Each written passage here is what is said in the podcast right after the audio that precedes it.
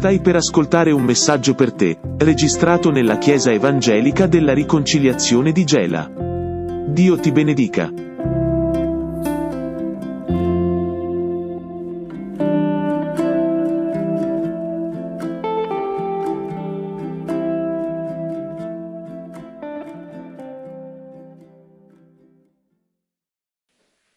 Prima lettera ai Corinzi, dal capitolo 12, versetto 4.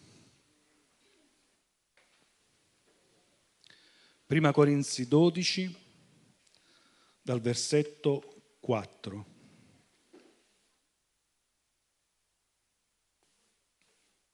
Ora vi è diversità di doni, ma vi è un medesimo spirito. E vi è diversità di ministeri, ma non vi è che un medesimo Signore. E vi è varietà di operazioni, ma non vi è che un medesimo Dio, il quale opera tutte le cose in tutti. Ora ciascuno è data la manifestazione dello Spirito per l'utile comune. Infatti a uno è data mediante lo Spirito parola di sapienza, a un altro parola di conoscenza secondo il medesimo Spirito, a un altro fede mediante il medesimo Spirito, a un altro dono di guarigione per mezzo del medesimo Spirito a un'altra potenza di operare miracoli, a un altro profezia, a un altro il discernimento degli spiriti, a un altro diversità di lingue e a un altro l'interpretazione delle lingue. Ma tutte queste cose le opera quell'unico e medesimo spirito, distribuendo i doni a ciascuno in particolare come vuole. Amen. Accomodiamoci, grazie.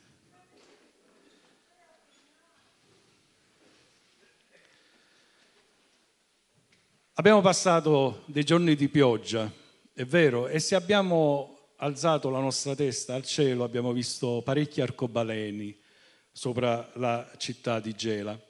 E l'arcobaleno è un fenomeno naturale, è vero, si studia nei libri di fisica la rifrazione della, della luce che viene scomposta nei suoi colori fondamentali. Sono sette, non mi chiedete quali sono perché non me li ricordo, e c'è pure un colore che si chiama indaco, esiste ed è in mezzo a questi colori. Ed è un fenomeno naturale che quando lo vediamo ci fermiamo, alziamo la testa, ammiriamo, è vero, lo ammiriamo, chiamiamo i nostri figli, venite a vedere, venite a vedere l'arcobaleno. E sicuramente un certo movimento LGBTQ, eccetera, eccetera, ha distorto un po' il significato dell'arcobaleno, che era un segno, era un segno spirituale nell'Antico Testamento del giudizio di Dio, ma soprattutto della misericordia di Dio. E conosciamo tutti eh, la storia. E vedete, sono tanti colori, sette per l'esattezza, messi insieme, ma quasi non riusciamo a, dis- a discernere l'uno dall'altro, perché tra un colore e l'altro c'è una transizione che non è netta, è vero, ma sfuma verso l'altro colore.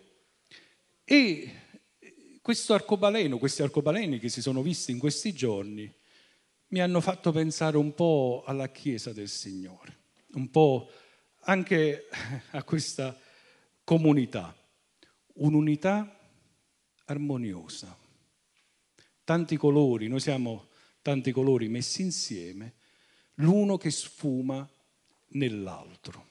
Amen?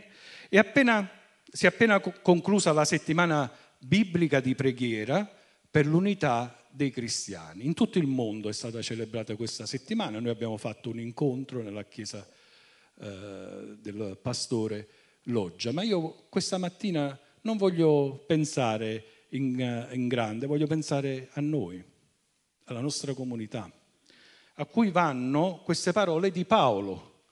A ciascuno è data la manifestazione dello Spirito per l'utile comune. Cioè a ognuno di noi, a ognuno di noi, a ogni cristiano nella Chiesa è stato dato una manifestazione, una porta dello Spirito Santo con cui lo Spirito Santo appunto può entrare nella vita della comunità, nella vita di ognuno di noi, manifestazione dello Spirito da usare per l'utile comune all'interno della comunità.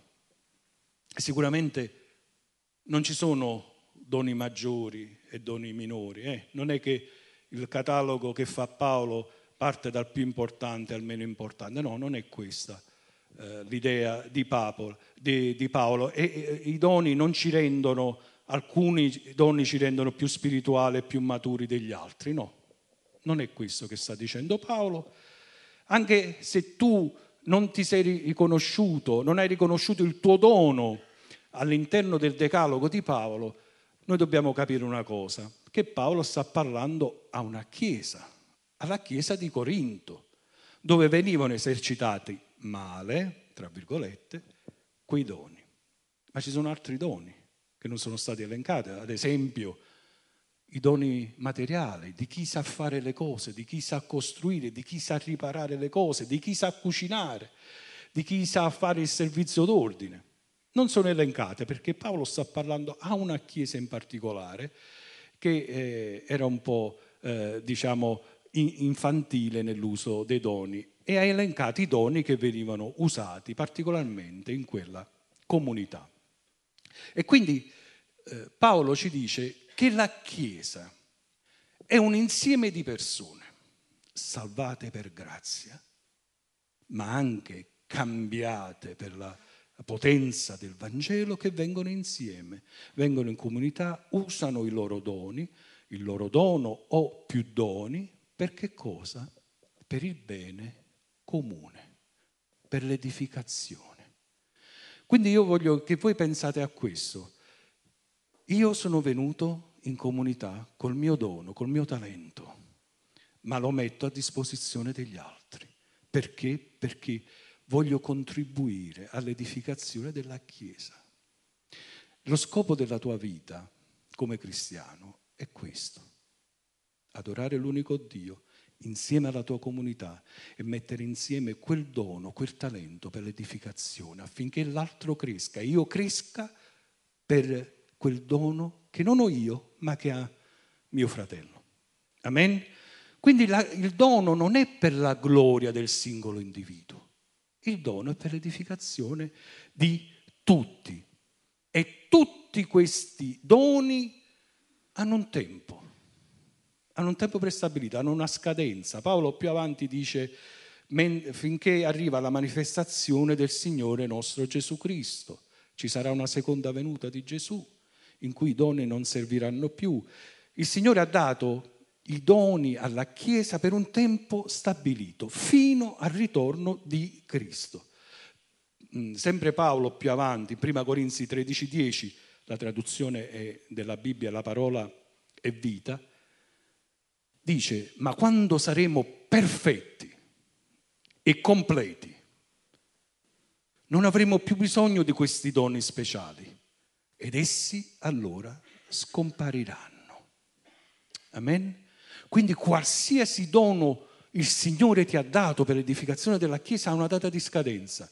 Quando? Non lo sappiamo, ma sappiamo che coinciderà con la venuta del Signore Gesù, quando noi saremo perfetti.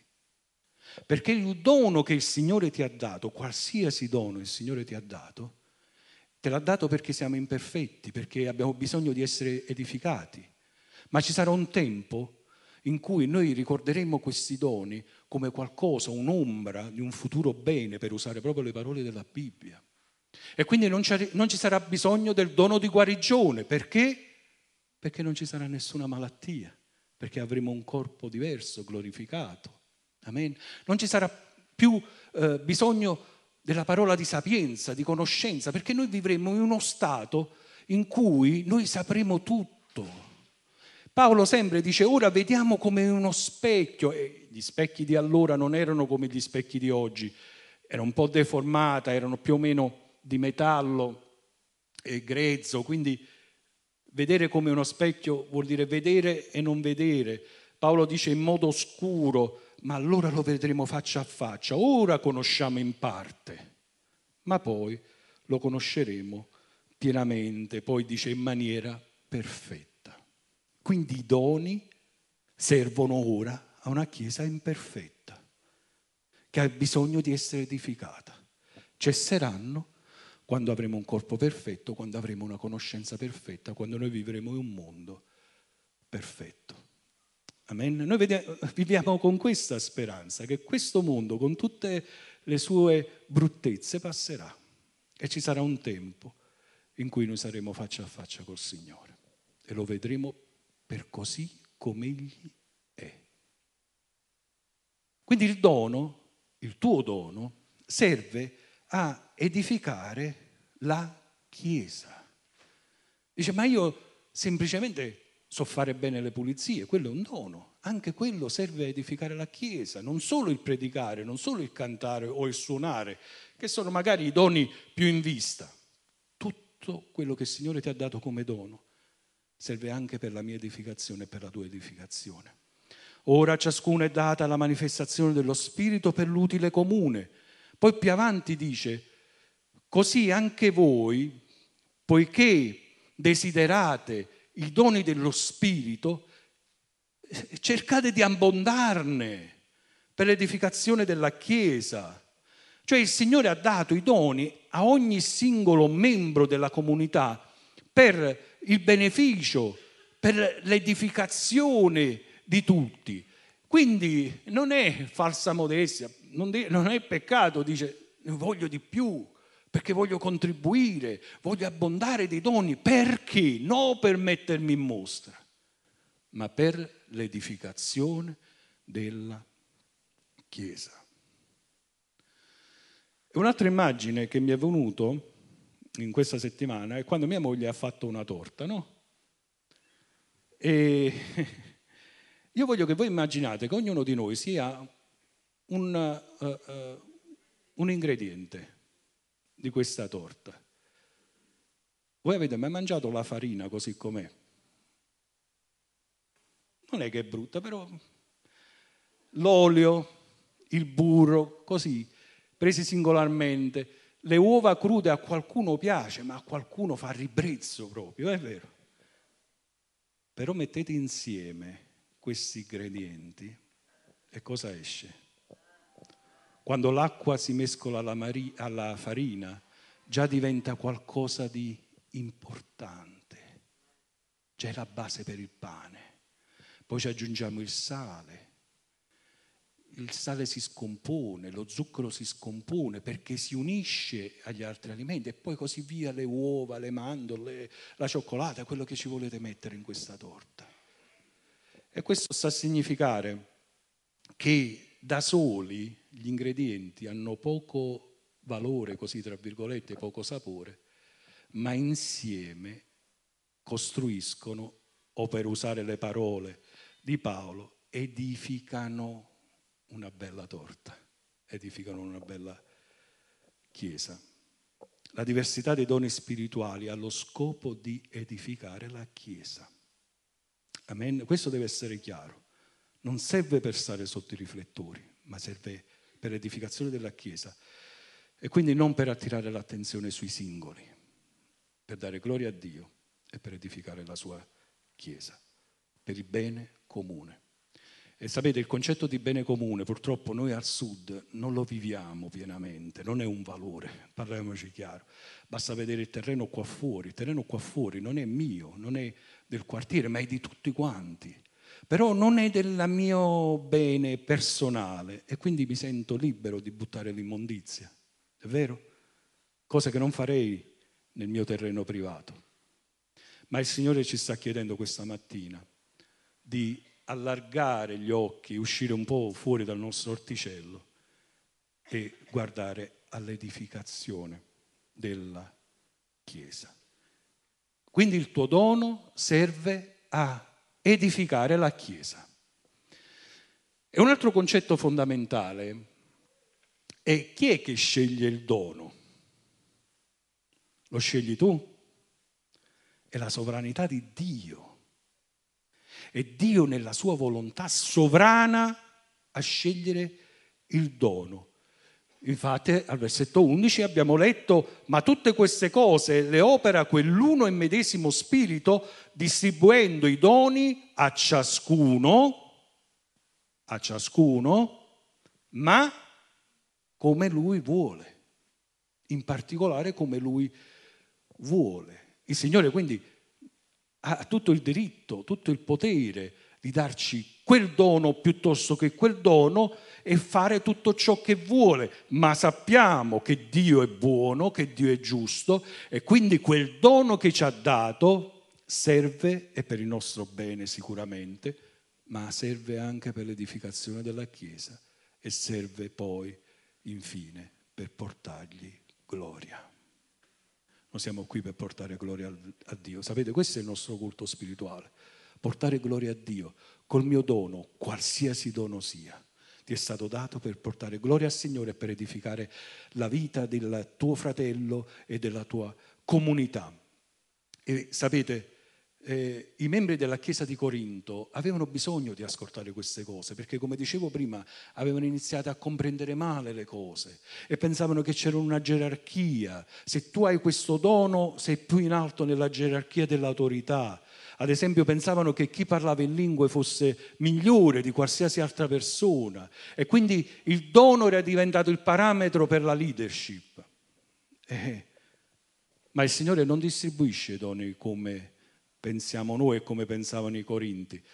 Infatti Isaia in questi eh, celeberrimi versetti dice, miei, dice da parte del Signore i miei pensieri non sono i vostri pensieri, i miei pensieri sono più alti. Voi pensate al vostro orticello, voi non pensate al bene comune, io penso all'edificazione della Chiesa.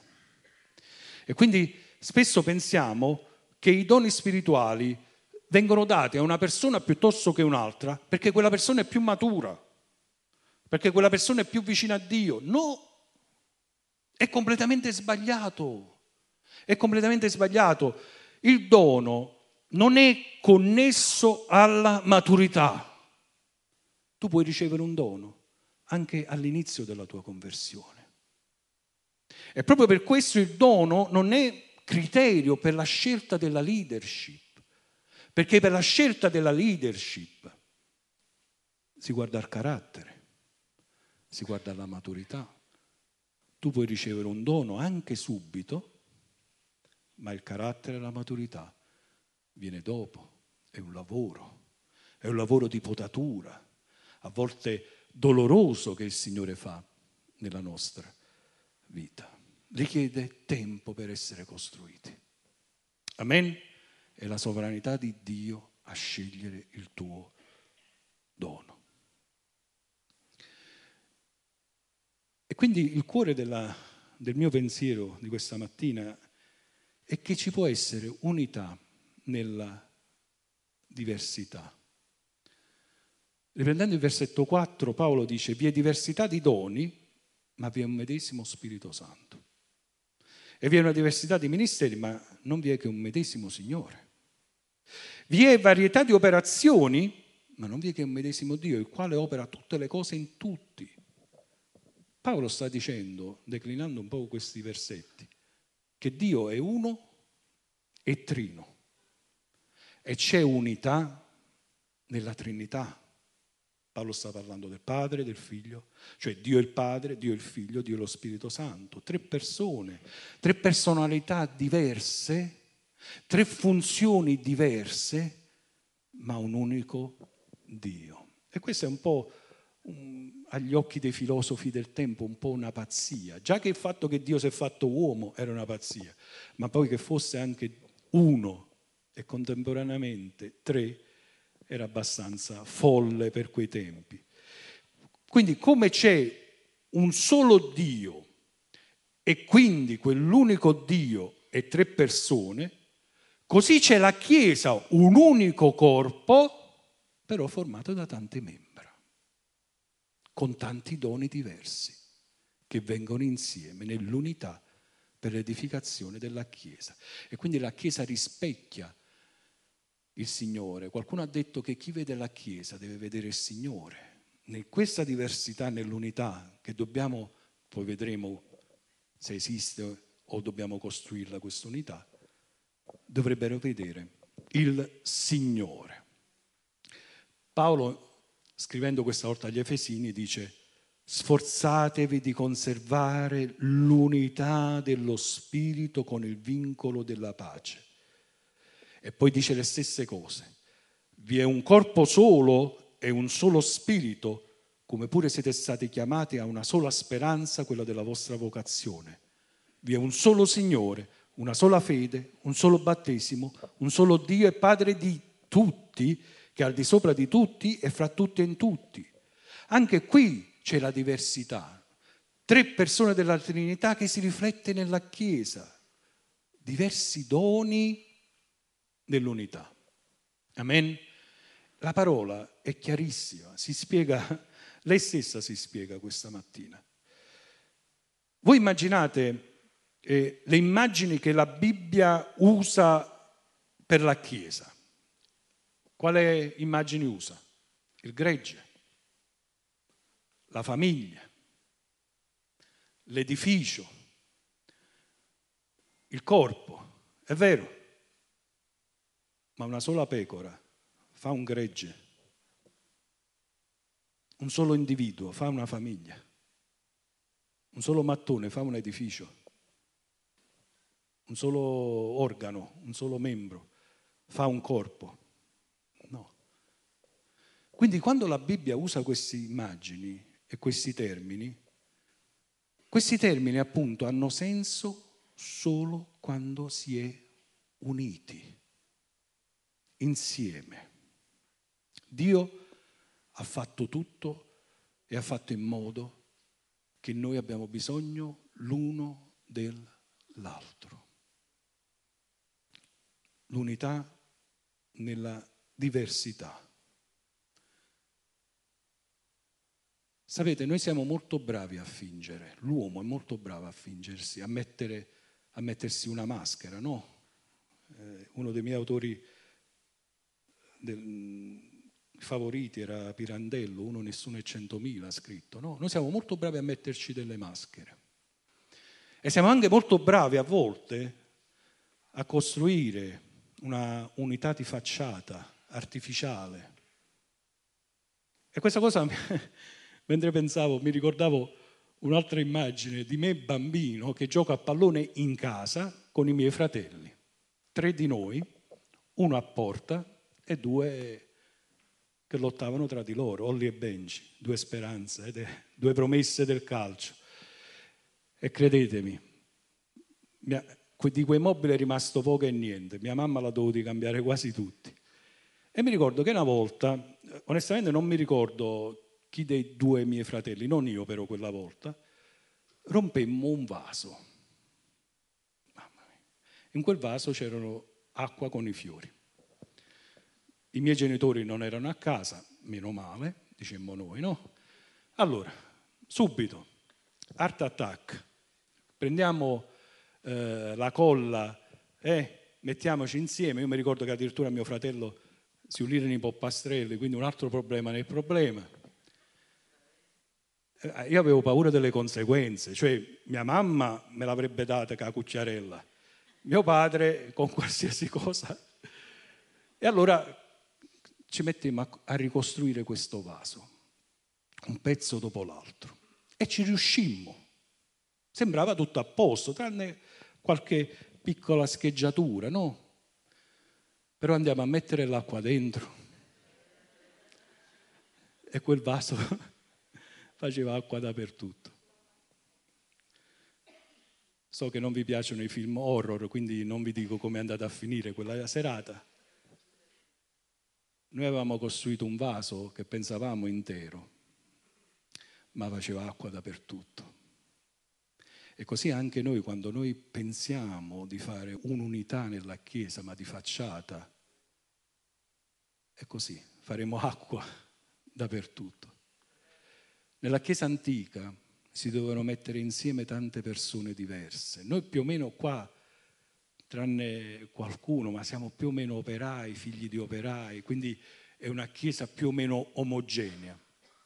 Ma prima si dovevano mettere insieme greco, giudeo, circonciso, quindi ebreo, non ebreo, barbaro, scita, schiavo, libero. Tutte queste persone si dovevano mettere insieme ed era un bel problema. Ma, per rispondere alla domanda che avevo lasciato in sospeso prima, l'unità nella diversità non è qualcosa che creiamo noi. E questo è uno scarico da un lato di responsabilità, da un lato. È qualcosa che Dio già ha fatto. Ma come l'ha creato quest'unità? Come ha messo insieme tutte queste persone? Come ha messo insieme noi?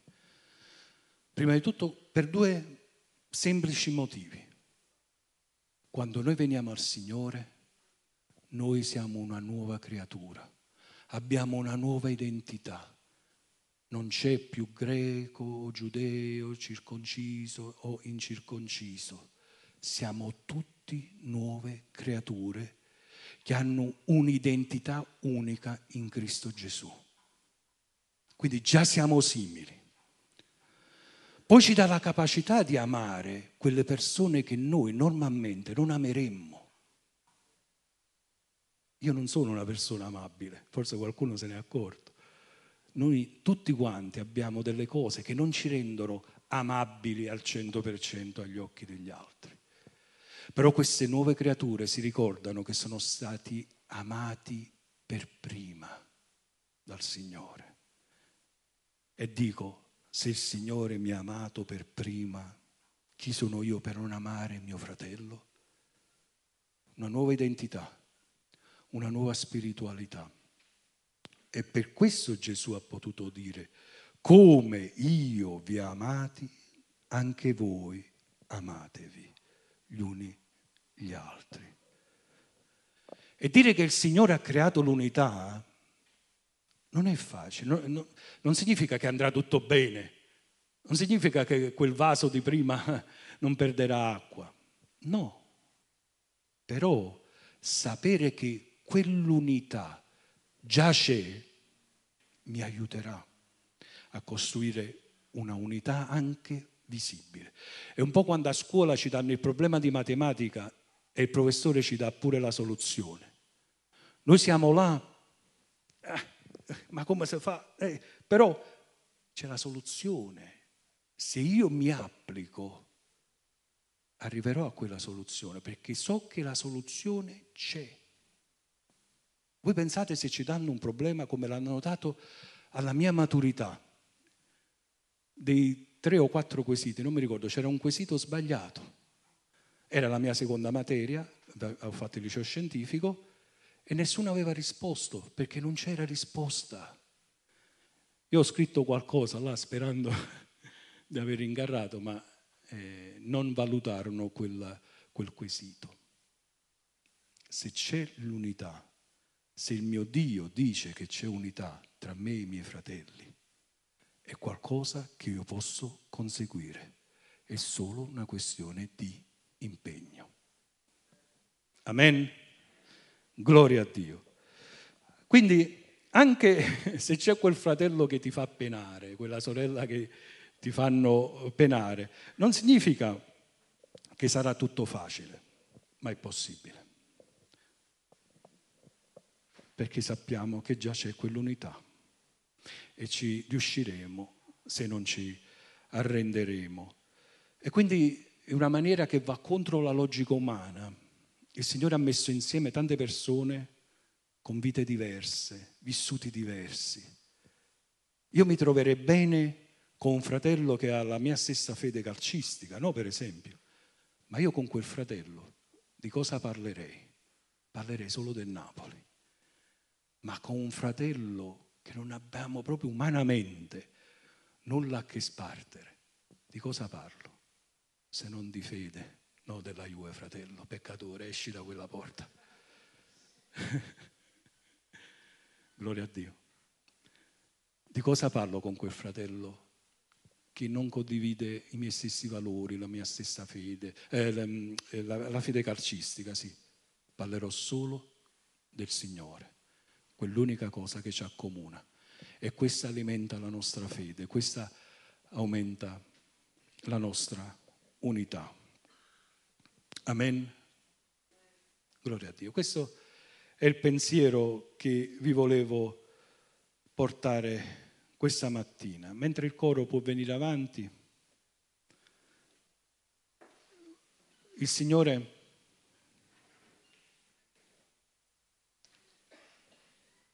e mentre ritorna questa immagine dell'arcobaleno,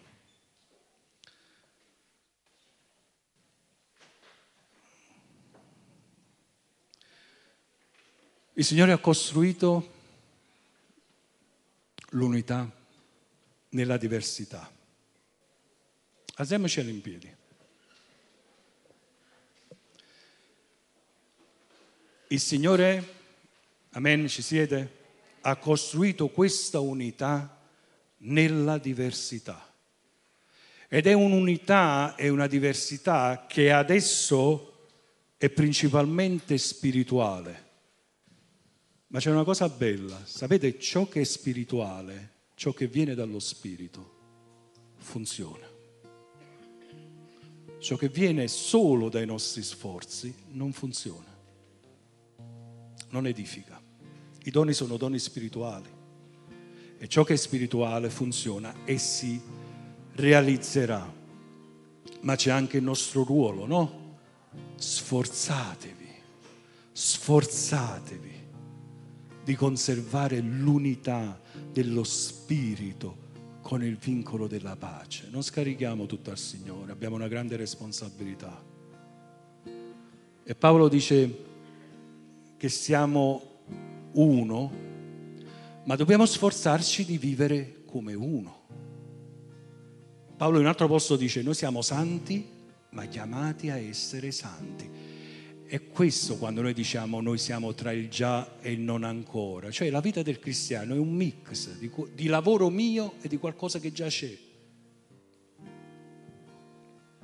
Per questo dobbiamo coltivare, coltivare, è un termine che in questa settimana abbiamo ascoltato molto, coltivare l'unità. Ci dà l'idea del giardiniere che quel fiore lo pota, lo cura, lo concima, coltiva dobbiamo porre la stessa attenzione all'unità. E prima il pastore ha portato l'immagine di quello che già c'è in cielo e quello che un giorno noi ci uniremo. Un giorno noi vedremo questa unità realizzata materialmente, l'unità nella diversità.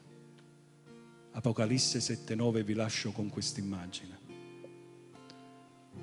Dopo queste cose guardai e vidi una folla immensa che nessuno poteva contare, proveniente da tutte le nazioni, tribù, popoli e lingue tante persone diverse, che stava in piedi davanti al trono e davanti all'agnello, vestite di bianche vesti e con delle palme in mano. Tante persone diverse, ma lavate da un unico sangue, quello di Gesù sulla croce. È per questo che si sono vestite di bianco, a lodare l'unico Dio. Amen. Chiudiamo gli occhi mentre cantiamo ancora Santo, Santo, Santo.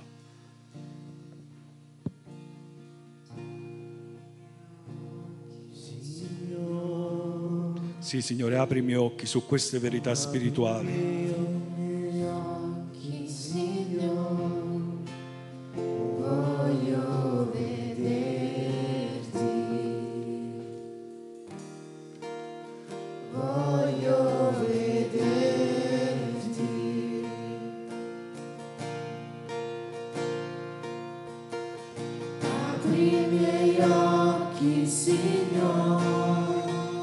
Occhi spirituali che vedono realtà spirituali.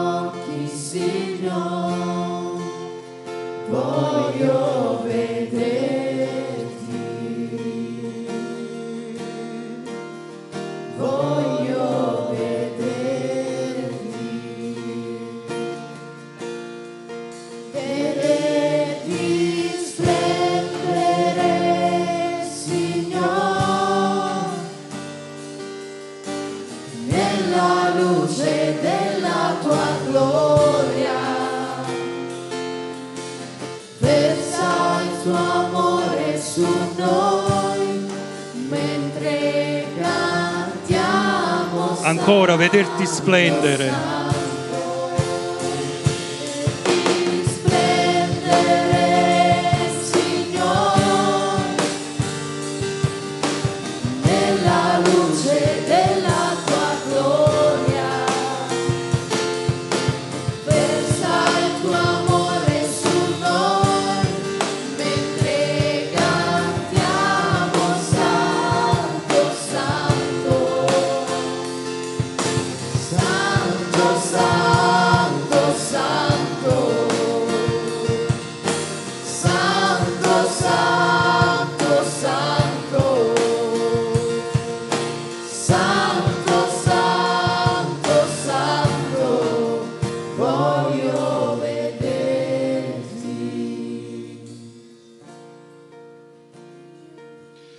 Signore, con gli occhi della fede vogliamo vedere questa unità che tu già hai fatto, già hai creato, perché tu ci hai dato un cuore nuovo, tu ci hai dato una vita nuova in Cristo Gesù. Ma vogliamo essere operatori di pace, operatori di unità. Vogliamo coltivare quell'unità. Vogliamo avere cura dell'unità, Signore.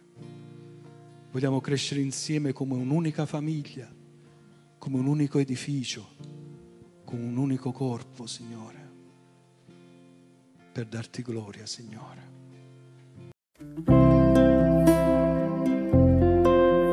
Grazie per averci ascoltato. Il prossimo appuntamento è per lunedì prossimo con un nuovo podcast.